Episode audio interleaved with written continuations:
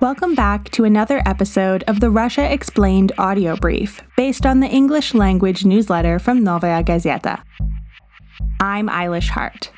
Every week, we bring you everything you need to know about Russia, courtesy of a legacy independent newspaper. Here's this week's highlights. Moscow deploys more digital tools to discourage folks from breaking mass at home self isolation while Putin rolls out lackluster benefits for the country's rising number of unemployed. Russia's most repressive region strengthens the COVID 19 crackdown, leaving intimidated people to die at home. And the government isolates a massive provincial hospital dealing with its own outbreak of the novel coronavirus without warning the staff or patients. Want to get the full story? Visit our website www.novayagazeta.ru for full length articles in Russian. As of April 14th, Russia's official coronavirus count has surpassed 21,000 patients. Thousands of new cases are being diagnosed each day, and at least 170 people have died of the disease. However, official data is still being questioned, as many believe the actual scale of the outbreak is much larger. Most of the cases are concentrated in the capital, and the Moscow mayor's office says that metropolitan hospitals are working at capacity. Soon, they may not be able to cope. Experts are warning that Russia has yet to reach the peak of its coronavirus epidemic, meaning the worst is yet to come. For residents of Moscow, leaving the house is now more complicated than ever. Beginning on April 13th, the authorities introduced a system of digital passes, which requires Muscovites to send an online request for a QR code in order to go to work or run errands. The police can ask you to present your digital code at any time, and a separate app has been launched to control the movement of COVID 19 patients. Given the onset of warmer spring weather and the approach of the Orthodox Easter holiday, these measures are clearly designed to discourage people from going outside. On April 2nd, President Vladimir Putin made his third address to the nation in recent weeks and announced that the nationwide week off would be extended until the end of the month. Once again, Putin did not introduce a state of emergency, but rather listed the government's latest measures to support individuals and businesses. The government has finally recognized that under the current conditions, it has extraordinary obligations that need to be fulfilled, says our politics editor Kirill Martynov. On the other hand, these measures are still insufficient in comparison with Europe or America's large scale plans to save national economies. Martynov is not alone in thinking this. Economists estimate that millions of people in Russia could lose their jobs, which will only exacerbate the economic difficulties brought on by the instability of the ruble and falling global oil prices. And that's even if demand for Russian raw materials were to recover. Will the government, given the present capacity of the state apparatus, be able to launch an effective system for supporting its citizens and not just its own trustees and state companies? Martynov asks. Unfortunately, we will soon be testing this question the hard way, he concludes. Given the potential for an economic recession, Putin has rolled out a new unemployment plan.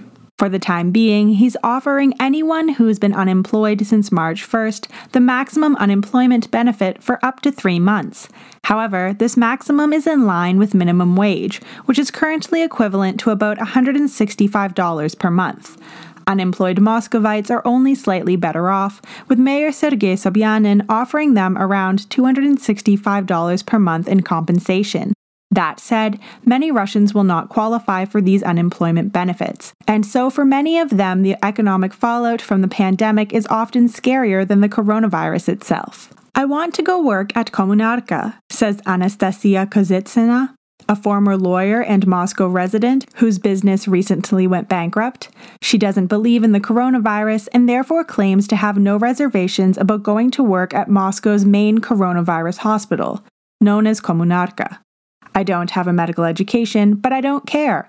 I'll go to the hospital. We need money. We have nothing to eat, she says. In the current economic climate, many Russians are at risk of ending up like Anastasia Kozitsina. If self isolation lasts for a year, over 15 million people in Russia could lose their jobs, warn experts from the Moscow based Center for Macroeconomic Analysis and Short Term Forecasting. According to our own research, there has already been an uptick in Russians looking for work via online job sites, and the president of the online portal Superjob, Alexei Zakharov, says that the unemployment situation could be even worse. If this horror lasts another month, we will have a minimum of 20 to 25 million unemployed people, Zakharov warns. According to the Federal State Statistics Service Rosstat, an estimated 74.5 million Russians were employed in February of this year.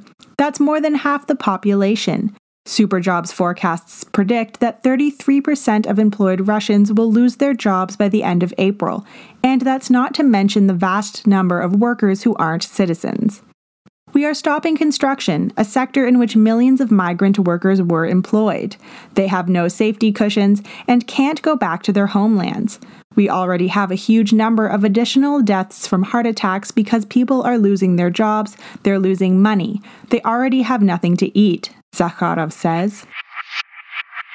The Kremlin's decision to put the regional authorities in charge of quarantine measures has led to an inhumane crackdown in the country's most repressive region, Chechnya. And the Chechen leadership is less than thrilled with Novaya Gazeta's reporting on the subject. During a video address on April 13th, the head of the Chechen Republic, Ramzan Kadyrov, made a direct threat to our journalist, Elena Milashina. She was attacked in the region back in February.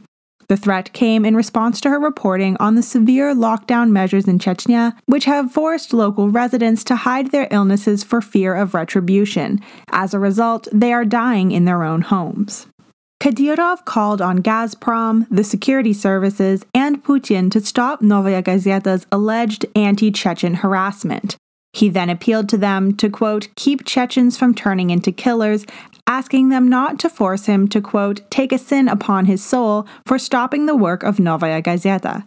Kadyrov also refers to the February attack on Milashina specifically and refers to her saying the woman if she can be called a woman. We consider these statements a direct threat. In an alleged attempt to stop the spread of COVID 19, Kadyrov has introduced harsh measures, which he refers to as the Chinese model. He even told residents of the region to, quote, imagine that you are in prison but with comfortable conditions. Kadyrov has also compared coronavirus patients to terrorists and threatened them with beatings, imprisonment, and even death for falling ill. On April 7th, Ahmad Garayev passed away in the village of Novye Atagi in Chechnya. He was over 80 years old and a high profile figure. He knew Ramzan Kadyrov's father, his predecessor, Ahmad Kadyrov, well. His funeral was held the next day, and a huge number of people attended. Later that evening, nine of his relatives were diagnosed with COVID 19. Chechnya's parliamentary chairman, Magomed Daudov, later came out and claimed that Garayev had died in the hospital of natural causes. However, his relatives maintain that he fell ill after coming into contact with pilgrims returning from Saudi Arabia and died at home without ever visiting a hospital. This spurred rumors that Garayev died of COVID 19. We reached out to a number of other people who attended the funeral who claimed that no one came to test them for the coronavirus, despite the fact that they had reported their situation to the authorities. Instead, these people were ordered to stay at home, and the authorities have deployed around 2,000 police officers to monitor self isolated citizens. Chechnya has allegedly tested around 3,000 people so far, which is less than 1% of the region's population. It was estimated at 1.45 million people as of January 2020. In this sense, however, Chechnya is not so different from the rest of Russia's regions where testing remains limited. Since April 6th, the Republican Clinical Hospital in Ufa the capital of Russia's Republic of Bashkortostan, has been under emergency quarantine due to an alarming outbreak of the coronavirus. According to unofficial reports, 600 patients and 400 doctors are on lockdown inside the building, and there are at least 170 people among them with symptoms of COVID 19. During a briefing on April 10th, however, the Minister of Health claimed that there were only 40 confirmed coronavirus cases in the Republic. Doctors at the Republican Clinical Hospital came to work as per usual on the morning of April 6th. but near the end of the day shift, around 4 p.m., they discovered that the doors had been locked. All medical staff and patients inside the building were forced to stay there without any of their things since no one had warned them about the emergency quarantine. News about the lockdown got out through a lawyer by the name of Timur Urazmetov, whose mother runs the hospital's rheumatology department. The doctors are all afraid. They are scared, he says. Every one of them is being pressured and they're not allowed to communicate with me. At first, they called me themselves, asking for legal help. The next day, I couldn't reach them because they had been intimidated. Now, the hospital's medical staff are essentially trapped inside and working constantly. What's more, many of them have complained that they are lacking proper personal protective equipment and are being forced to wear the same disposable plastic suits for several days without changing. According to the medical staff, the situation could have been avoided entirely if the hospital's management hadn't banned coronavirus testing back in March. As a result, many patients were misdiagnosed with community acquired pneumonia and were subsequently discharged. Let's wrap things up with the top Novaya Gazeta stories that Russia has been reading this week. Our most read story was about a prison riot that broke out at a penitentiary in the Siberian city of Irkutsk. According to official reports, inmates attacked a staff member who was later hospitalized for his injuries. Based on our sources, however, the incident was far more complicated.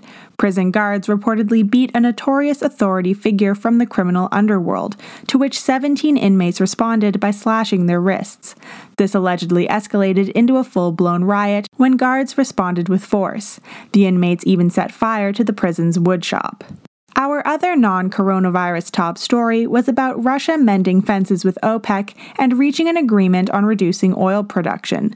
The Kremlin was caught off guard by Saudi Arabia's reaction to its decision to pull out of OPEC Plus in March and was unprepared for the dramatic collapse of global oil prices, economist Maxim Averbuch explains. Now, Russia has agreed to cut back oil production by about 20% in the first stage, which adds up to over 2 million barrels per day. For Russia, such a big reduction is fraught, unless, of course, we withstand it. Averbuch explains, we simply won't be able to restart a significant number of the sealed oil wells when such an opportunity arises. That's it for this week's Russia Explained audio brief. Thanks for listening. If you liked our brief, share, rate, and subscribe to it wherever you get your podcasts. Leave us a comment and help us make the audio brief better. And to keep up with Novaya Gazeta's reporting, visit our website www.novayagazeta.ru and search Russia Explained. Until next time.